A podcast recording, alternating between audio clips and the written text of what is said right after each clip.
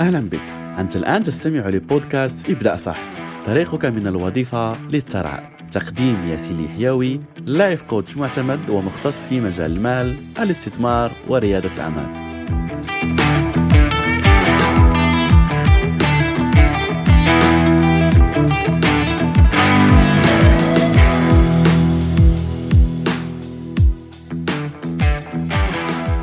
لو كنت مدرب صاحب مشروع أو تفكر أن تنشئ مشروعك الخاص فمهم جدا أن تتابع هذه الحلقة بالكامل لأني سأشارك معك خطوة بخطوة لكي تضمن نجاح مشروعك.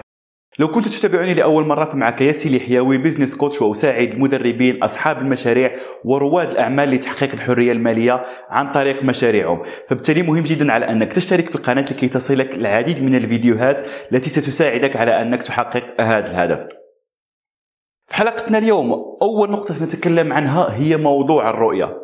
أحد المرات شاركت يعني في برنامج كان يخص البودكاست ولا إنشاء المشاريع عن طريق البودكاست وتحويل هذه برامج البودكاست لبرامج ريادية في الوطن العربي. فأنا كنت داخل بهذه الفكرة على أني أتعلم هذا الأمر أو لا أتعلم أكثر عن مجال البودكاست وأكثر يعني على أني أنمي علاقات وأطور علاقات مع أشخاص عندهم نفس الرغبة وعندهم هذه البرامج لكي أتعلم منهم ونبني هذه العلاقات. فكنت من الأول واضع على أني سأنجح في هذا المشروع وسأكون يعني رقم واحد فيه. وبالفعل هذا اللي حدث في آخر البرنامج. العديد من الأشخاص اللي كانوا معي في نفس البرنامج كانت عندهم نفس الفرصة لكن كان أغلبهم يفكر على أنه أريد أن أحصل على وظيفة أريد أن أحصل على مبلغ بسيط لكي يكفيني لكي أقضي مسائلي الشخصية ولا الأشياء الضرورية التي أحتاجها يوميا. للأسف لو لم تكن عندك الرؤية البعيدة الرؤية الكبيرة كما نقول باللغة الإنجليزية dream big يعني على أنك تكون حلمك كبير عن طريق هذا المشروع اللي أنت تقوم به سواء كما قلت سواء تدريب سواء دورة تدريبية سواء coaching one to one سواء مشروع صغير ولا ريادي أعمال فمهم جدا على أنك أنت هو المسؤول أنك تكون عندك هذه الرؤية الكبيرة في إنجاح مشروعك. إن لم تكن عندك أنت هذه الرؤية فمن ستكون عنده؟ لا أحد. فبالتالي خلي عندك طموحاتك كبيرة وبالله عليك.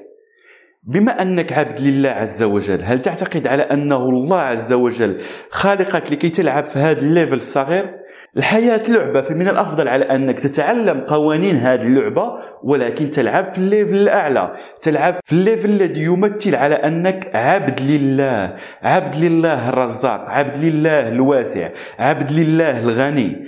أنت هذا الشخص أنت لست الشخص الذي يقول لك آه okay خليني أفتح مشروعي لكي أحصل على مبلغ إضافي يكفيني أنا وأسرتي. لا خليني أعطيها لك كخلاصة.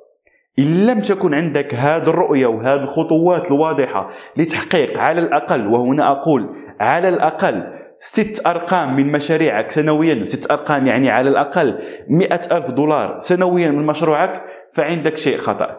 لا أقول على أنك ستحقق هذه السنة لكن أقول أنه يكون عندك هذه الخطة وهذا البلان بالنسبة للأمور التي سأتكلم لك عنها في حلقة اليوم.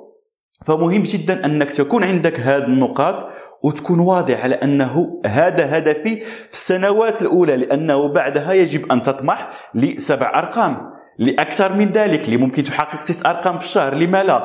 العديد من الأشخاص يحققوها. بما أن هذه الأشخاص حققوها فأنت كذلك كصاحب مشروع وكريادي أعمال لأنه كلنا في هذا المجال أنت تعتبر ريادي أعمال سواء كنت لوحدك ولا كنت تشتغل مع فريق فأنت صاحب مشروع. فمهم جدا أنك تكون عندك هذه الرؤية لتحقق هذه المبالغ لأنك كما قلت قبل قليل عبد لله الرزاق وهذا عبد الرزاق عز وجل سيطمع على أنه يحقق هذه الأرقام الكبيرة ويترك أثر كبير في هذا العالم لأنه هذه المبالغ التي تحققها هي نتيجة عن التأثير الذي أحدثته في هذا العالم عبر ما تقدمه سنتكلم عنه بعد قليل.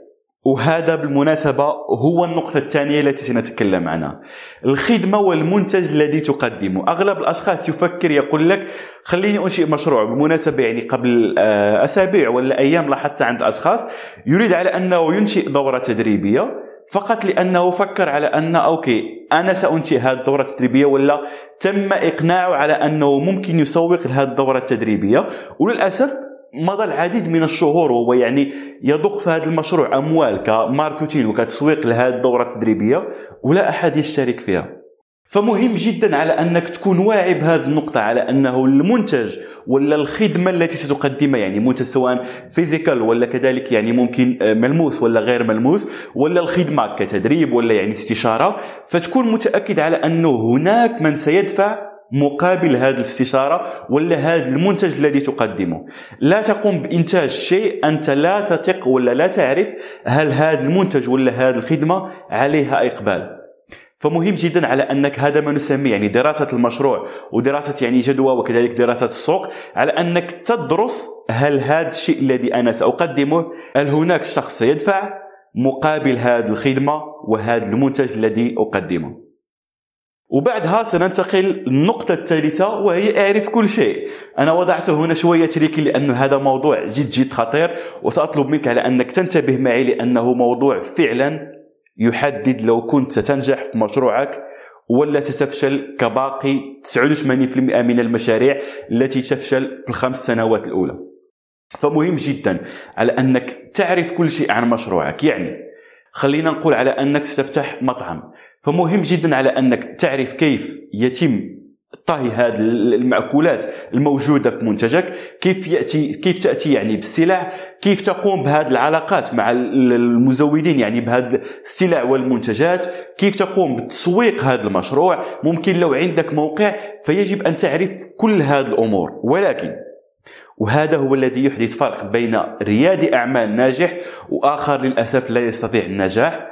لا يجب عليك أن تتدخل في كل هذه الأمور لأني أرى يوميا العديد من الأشخاص يحاول على أنه يفهم كل الأمور التقنية يفهم يعني الخدمة التي يقدمها. لو كنت يعني في نفس المثال طباخ ماهر فهذا شيء أنت تتقنه.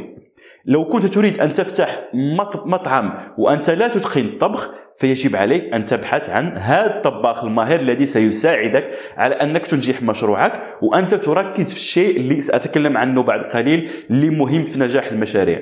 لكن على أنك تقضي كل وقتك في برمجة موقع ولا في تصميم إعلانات ولا في التحدث مع العملاء ولا جلب العملاء ولا القيام بكل أمر في مشروعك للأسف هذا خطأ كبير. ممكن تقوم به في البداية وأنا عارف لكن لا يجب عن هذا على انه يأخذ كل وقتك. فهنا المقولة المشهورة.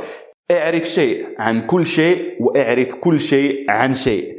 هذا يعني على أنك تخصص في الشيء اللي أنت تخصصك وسأتي له بعد قليل كما ذكرت ولكن اعرف كيف يتم عمل هذا مشروعك لأنه مهم جدا. لو عندك مثلا مدير مبيعات ولا كما قلنا طباخ فمهم أن تعرف كيف تقوم هذه الوصفات كيف يقوم بها. حتى لو هذا الشخص لا قدر الله مرض وتوفى يعني أو فقط قام بتغيير عمله تكون أنت لا يقوم يعني هذا الشخص بهدم عملك ولا هدم مشروعك مجرد على أنه يغادر هذا المشروع.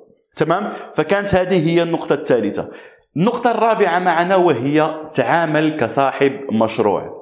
تعامل كصاحب مشروع عنده علاقة بالشيء اللي تكلمت عنه قبل قليل. أنت كصاحب مشروع عليك الرؤية عليك إدارة الموارد عليك تحديد الخطة التي سيعمل بها مشروعك. أغلب الأشخاص للأسف ينشئ مشروعه ويستمر بالعمل كموظف لأنه فكر فيها. أغلب الأشخاص اللي يفتحون مشاريع يكون أتى من عقلية موظف سواء بدأ بوظيفة ولا يعني تخرج وقال okay يلا خليني أفتح مشروعي لكي أكون ريادي أعمال لأنه هذا آه. جميل يعني في الوطن ولا جميل يعني آه مع الأشخاص على أني أكون صاحب مشروع وأبدأ يعني يكون عندي آه بطاقات card خاصة بمشروعي وأبدأ أوزع على أني أنا هو ال C أو على أنه هو ال founder بتاع هذا المشروع للأسف لا. أغلب الأشخاص في الوظيفة لا يفكرون بعقلية ال business وهذا الموضوع ممكن نتكلم فيه الكثير الكثير الكثير. وبالمناسبة لو كنت مهتم على أنك تتعلم عن إنجاح المشاريع أكثر فأنا أقدم لك هدية ستجد رابطها أسفل هذه الحلقة وهو كتاب يعلمك كيف تحترف ال business وفيه العديد من الأسرار والخطوات. وبالمناسبة أنا واضعه لك بشكل مجاني يمكنك أن تحمله أسفل هذا الفيديو. النقطة الموالية وأنا تعمدت على أني أكتبها باللغة الإنجليزية لكي تكتبها عندك وممكن تبحث عنها لأنها مهمة جدا وهي ال LTV هذا ال LTV هي اختصار ل Lifetime Value. هذا ال lifetime value تعني القيمة المالية التي يعطيها لك كل عميل ولا التي تحصل عليها من كل عميل طيلة هذه المدة اللي هو متواجد معك فيها. خليني أبسطها لك. خلينا في نفس المثال. فتحت مطعم. هذا ال lifetime value يعني كل عميل كم مرة يأتي عندك لهذا المطعم؟ لو كان مرة وفي هذه المرة يدفع مثلا 20 دولار فال lifetime value هي 20 دولار. لو كان عندك يأتي مثلا أربع مرات في الأسبوع في شهريا يعني مرة كل أسبوع وكل مرة يدفع لك 20 دولار فهذا يعني على أنه يدفع لك 80 دولار شهريا. ال lifetime value تعني على أنه هذا العميل كم مرة اشترى من عندك؟ هدفك كصاحب مشروع هو أنك تكسب ثقة هاد العملاء لكي يشتروا من عندك مرة مرتين ثلاث مرات.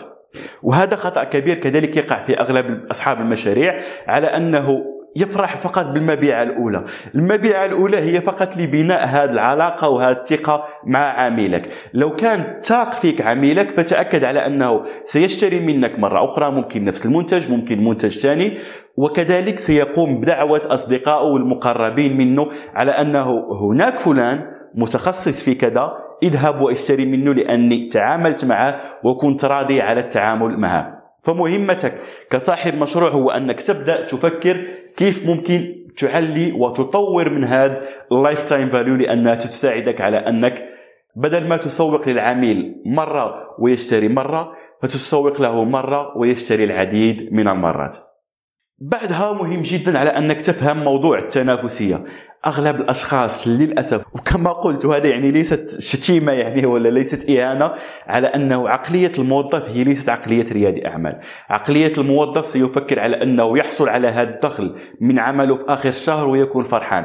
عقلية ريادي الأعمال أبعد من كثير بهذا. فمهم جدا على أنك تفهم لما تدخل في مشروع سيكون عندك منافسين. لا تعتقد على أنه آه المنافسين سيضرون مشروعك لأنه هذا مبدأ يعاكس مبدأ الوفرة واللي بالمناسبة يعني أنا ادرسه مبدأ الوفرة على أنه الله سبحانه وتعالى خالق هذا الكون بوفرة باختيارات كثيرة باختيارات متعددة. بما أن يعني هناك منافسين يعني على أن هناك طلبات في هذا السوق لنفس المنتج لنفس الخدمة. فكر كيف تكون شخص تنافسي. كيف تقدم إضافة عن طريق هذا المنتج اللي أنت قدمته ولا هذه الخدمة التي أنت تقدمها؟ كيف تقدم added value عن طريق دراسة المنافسين؟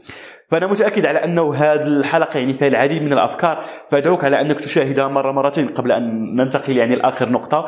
أدعوك على أنك تشاهد هذه الحلقة العديد من المرات والأهم على أنك تأخذ فيها نقط لأنه هذا لخصت لك العديد من الدورات ولا العديد من الدروس لأشخاص ممكن يضيعوا فيها أموالهم. فعندك الآن هذه الدروس والآن خلينا ننتقل لأهم نقطة وتعمدت على أني أتركها يعني في الآخر وهي المبيعات.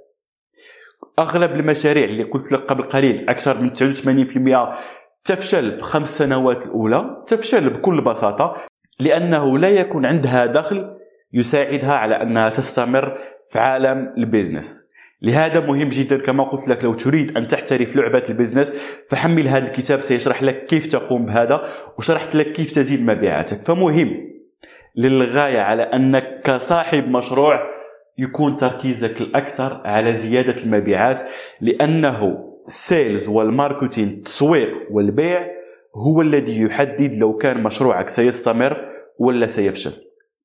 لو كنت تريد أن تنجح مشروعك فأكيد لا تقل لي على أنه كما ذكرت في الأول آه كيف آه أنشئ موقع آه كيف أصور آه كيف أقوم. هذه أمور technical تعلم عنها يا إما قم بها في الأول يا إما ابحث عن شخص يساعدك فيها لكن ركز على المبيعات لأنه كل ما زادت مبيعاتك يعني على أنه سيكون عندك وركز على هذا وركز على هذه الجملة ما نسميه بال cash flow التدفق النقدي لمشروعك لأنه هو المهم. لأنه حتى لو كانت هناك مبيعات عالية ولكن مصاريف مشروعك عالية فهذا لا يعطيك هذا ال margin ولا هذا الفرق ما بين المبيعات وما بين العائد الربحي الصافي الربح الذي تحققه مهم على أنه يكون كبير وهذا الذي يجب أن تركز عليه.